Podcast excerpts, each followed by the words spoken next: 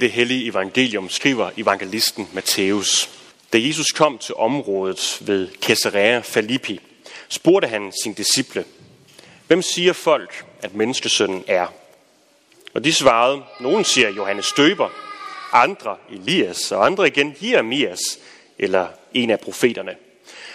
Så spurgte han dem, men I, hvem siger I, at jeg er? Og Simon Peter svarede, du er Kristus, den levende Guds søn. Og Jesus sagde til ham, salig er du, Simon, Jonas' søn, for det har kød og blod ikke åbenbart for dig, med min fader i himlene. Og jeg siger dig, at du er Peter, og på den klippe vil jeg bygge min kirke, og dødsrigets porte skal ikke få magt over den. Jeg vil give dig nøglerne til himmeriget, og hvad du binder på jorden, skal være bundet i himlene. Og hvad du løser på jorden, skal være løst i himlene. Derfor bød han strengt sin disciple at sige, det, sige til nogen, at han var Kristus. Fra dag begyndte Jesus at lade sine disciple vide, at han skulle gå op til Jerusalem og lide meget ondt af de ældste og ypperste præsterne og de skriftkloge, og så sig ihjel og opstå på den tredje dag. Da, Peter, da, da tog Peter ham til side og begyndte at gå i rette med ham og sagde, Gud bevarer dig, herre, sådan må det aldrig gå dig. Men Jesus vendte sig om og sagde til Peter, vi bag mig, satan. Du vil bringe mig til fald, for du vil ikke, hvad Gud vil, men hvad mennesker vil. Der sagde Jesus til sine disciple, hvis nogen vil følge efter mig, skal han fornægte sig selv og tage sit kors op og følge mig. Og den der, vil, den, der vil frelse sit liv, skal miste det. Men den, der mister sit liv på grund af mig, skal finde det. Hvad hjælper det et menneske at vinde hele verden, men bøde med sit liv? Eller hvad kan et menneske give som vederlag for sit liv? Sådan lyder Herrens ord. Amen.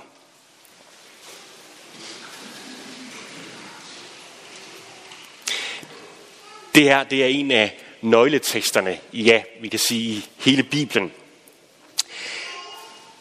Hvem siger mennesker, at Jesus er? Og hvem siger I, at Jesus er?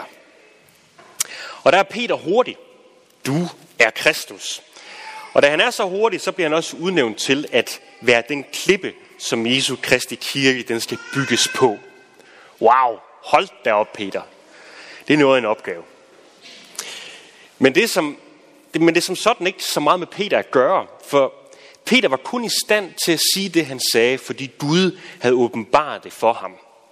Gud havde vist ham det. Det, det var det, Peter blev talsmand for, og det var det, kirken skulle bygges på. Men, og der er et, også et meget eftertrykkeligt men her, så snart at vi begynder at forme vores egen bekendelse om, hvem Jesus han er, ja, så bliver bekendelsen satanisk Det menneskeskabte gudsbillede, det er et satanisk gudsbillede. For djævlen vil det, mennesker vil, og vil ikke det, Gud vil.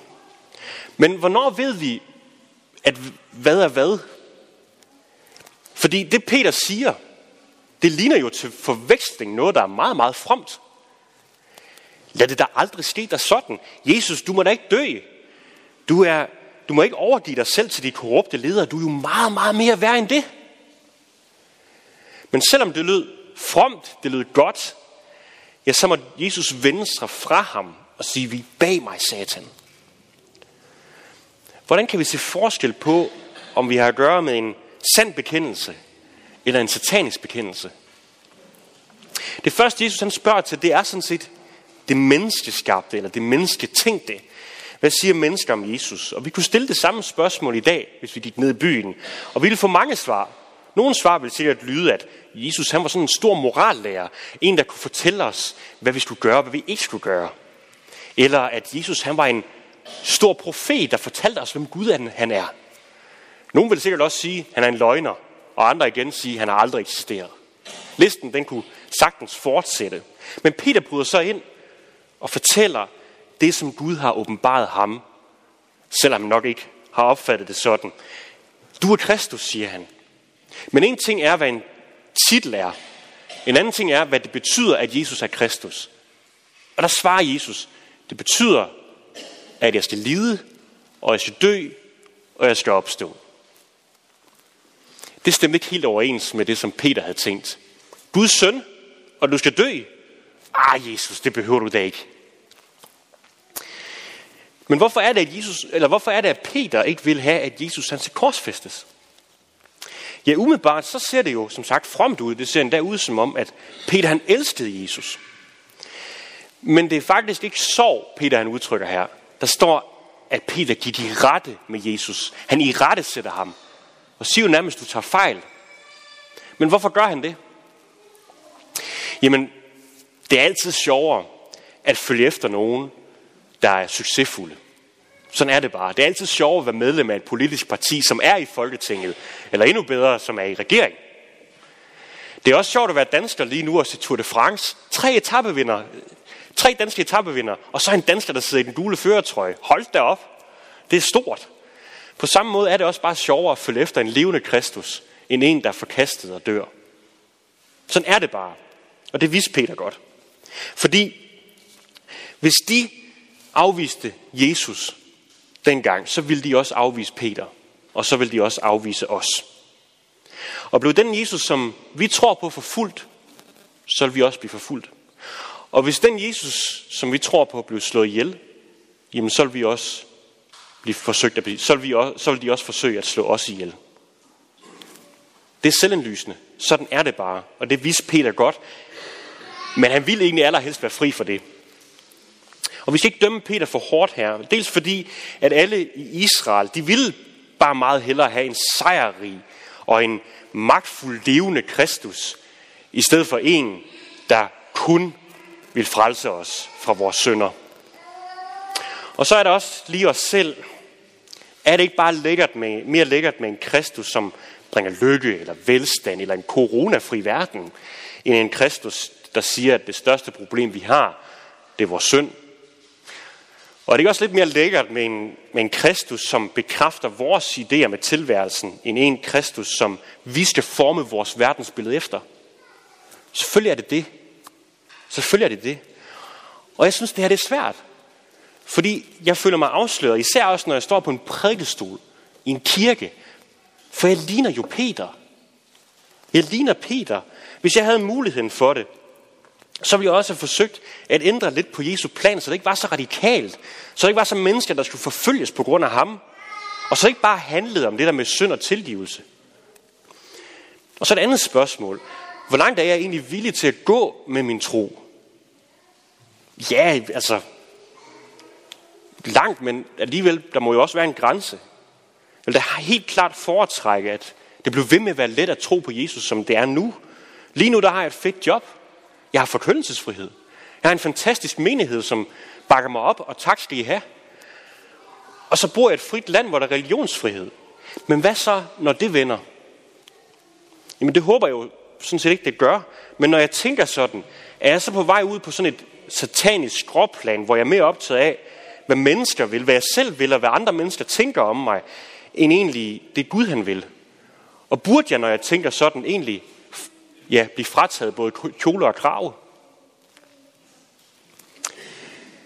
For er jeg virkelig villig til at overlade mig til Guds plan, hvis det betød forfølgelse, sult og nød? Hvor meget må det koste? Det er et, det er et vanvittigt svært spørgsmål.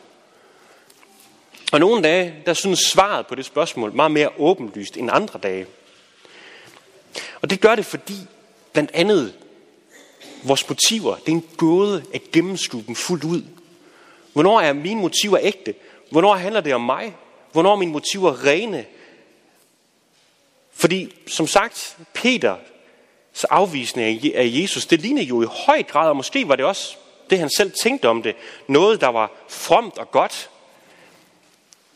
Men Jesus afslørede, at hans motiver, de var sataniske. Altså det stik modsatte, end det, det så ud. I Johannes evangeliet, der står der et sted, at det der er dommen, at lyset er kommet til verden, og menneskene elskede mørket frem for lyset, fordi deres gerninger var onde. For enhver, som øver ondt, hader lyset og kommer ikke til lyset, for at hans gerninger ikke skal afsløres. Men den, der gør sandheden, kommer til lyset for, at det skal blive åbenbart, at hans gerninger er gjort i Gud. Med andre ord, vores motiver kan vi først se tydeligt, når vi tror på Jesus ved Helligåndens gerning. For igennem Helligåndens virke, der kan vi netop få syn for savn om hvorvidt vores motiver de er rene eller ej. Problemet er bare, at det er en ganske grusom erkendelse. Det er yderst smertefuldt at stå i Helligåndens lys, for des mere vi ser os selv, des mere ser vi også, hvor egoistiske vi er. Hvor få vores, af vores motiver, der er rene, hvis overhovedet nogen. Og des mere så ser vi også, hvor meget vi har behov for, at Gud han griber ind i vores verden og vores liv. Og hvor mange af de gode ting, vi gør, det er i virkeligheden Gud, der handler igennem os. Så der er meget på spil her. Og når vi ser på os selv og prøver at finde ud af, hvor meget troen på Jesus den betyder for os i vores konkrete liv, ja, så er der i hvert fald mange af os, der kan blive mismodige. Og måske oven i købet også på grund af den tekst, som hører til søndagen her, kan vi blive mismodige. For Peter, han står forrest. Han står forrest, han er klar til at sige det helt rigtigt på det helt rigtige tidspunkt. Men han falder lige bagefter. Og læser vi videre, så er han ikke færdig med at falde. For han ender med at benægte et hvert kendskab til Jesus. Du er Peter, og på den klippe vil jeg bygge min kirke. Hold da op. Hold da op. Det er godt nok et skrøbeligt fundament, kirken er bygget på. Hvordan i alverden kan Jesus bygge sin kirke på en som Peter? Særlig er du, Simon Jonas' søn, for det er kød og blod ikke åbenbaret for dig med min far i himlene. Peter blev den klippe på hvilken Jesu kirke lige siden er blevet bygget på, fordi Gud havde vist ham Kristus. Fordi Gud havde lavet bekendelsen føde i Peters hjerte. Jesus bygger ikke sin kirke på Peters evne til at være from eller være forgangsmand i tro og i liv. Men Jesus bygger sin kirke på den bekendelse, som nok var i Peters mund, men som var født af Gud og givet af Gud. Ud fra det, der kan vi også sige noget helt grundlæggende om, hvad en kirke er. Også noget grundlæggende om, hvad troen er. Fordi det vigtigste i en kirke, det er, at vi kan sige, hvem Jesus er. Og det samme i troen. Det vigtigste er, at vi kan sige, hvem Jesus er. Ikke den menneskeskabte Jesus. Ikke den menneskeskabte Jesus, som vi selv har fundet på. Nej, den Jesus, som Bibelen netop skildrer. Det er bekendelsen til ham, og ham alene, at kirken står på, og det er på grund af den bekendelse, at dødsrigets porte ikke kan få magten over os.